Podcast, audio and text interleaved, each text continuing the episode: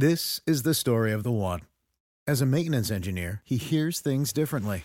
To the untrained ear, everything on his shop floor might sound fine, but he can hear gears grinding or a belt slipping.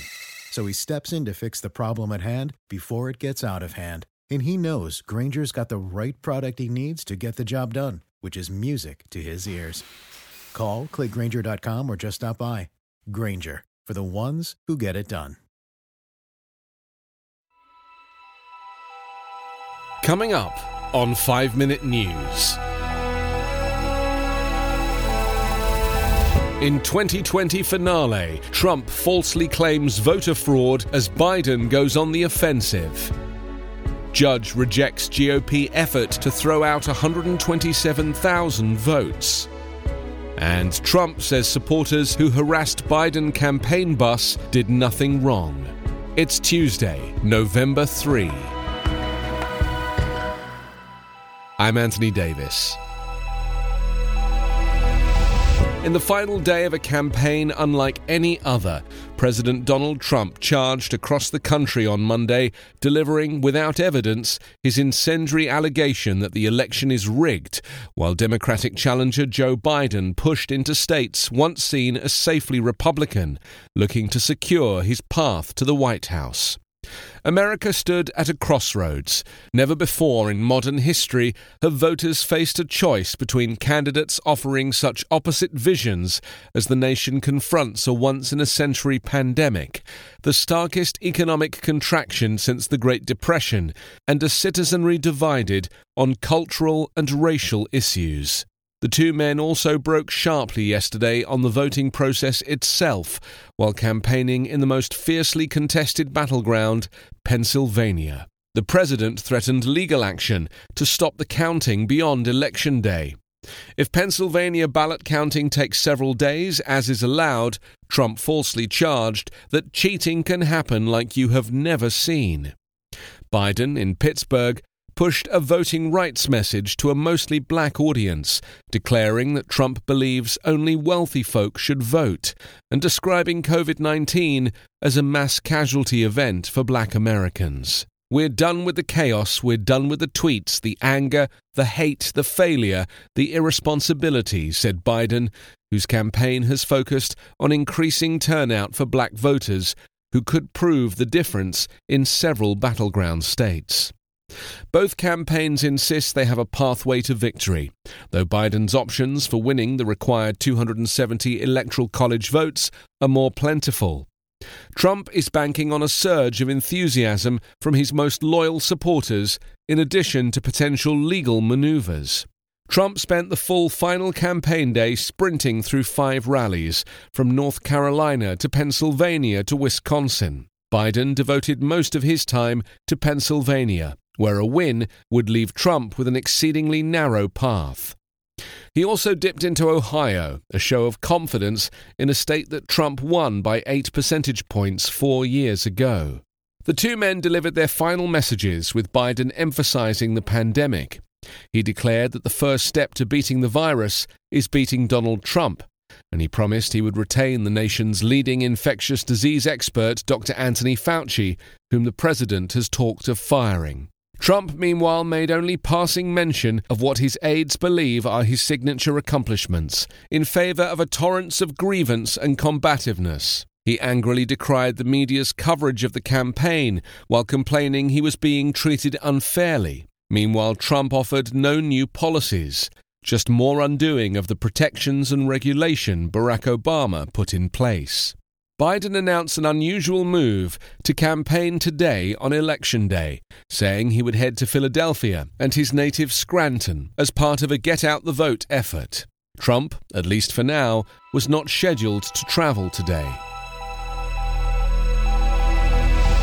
A federal judge on Monday rejected another last ditch Republican effort to invalidate nearly 127,000 votes in Houston because the ballots were cast at drive through polling centers established during the pandemic. The lawsuit was brought by conservative Texas activists who have railed against expanded voting access in Harris County, where a record 1.4 million early votes have already been cast. The county is the nation's third most populous and a crucial battleground in Texas, where Donald Trump and Republicans are bracing for the closest election in decades.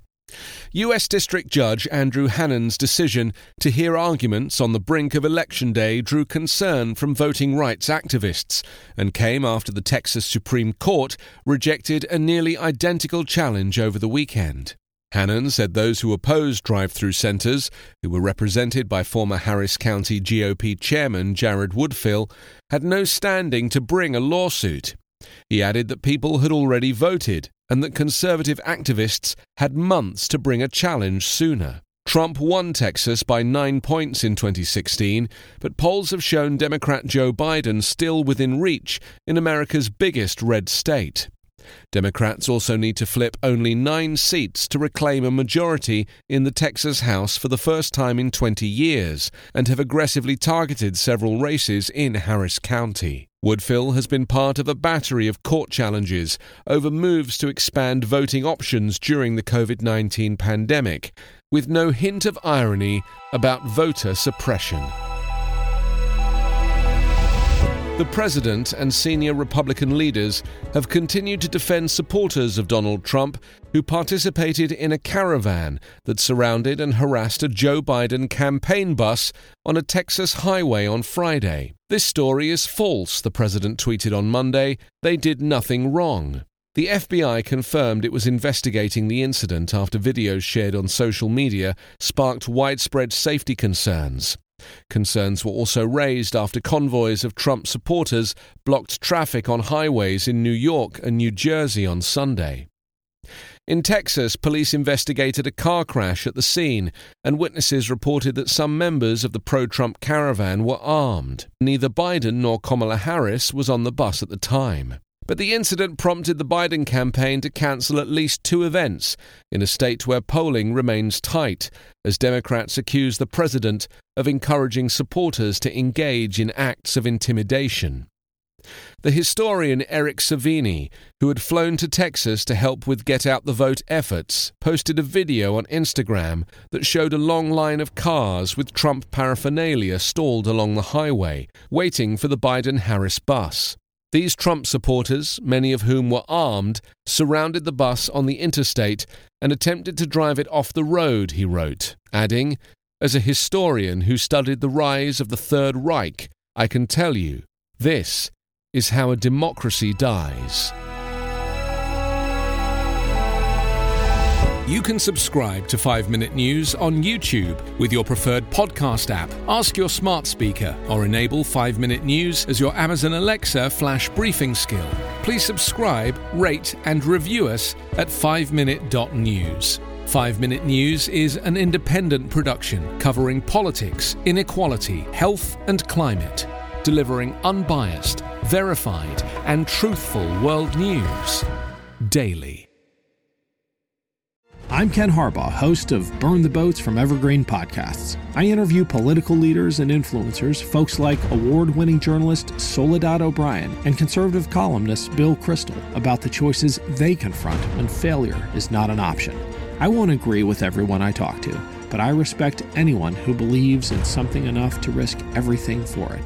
Because history belongs to those willing to burn the boats. Episodes are out every other week wherever you get your podcasts.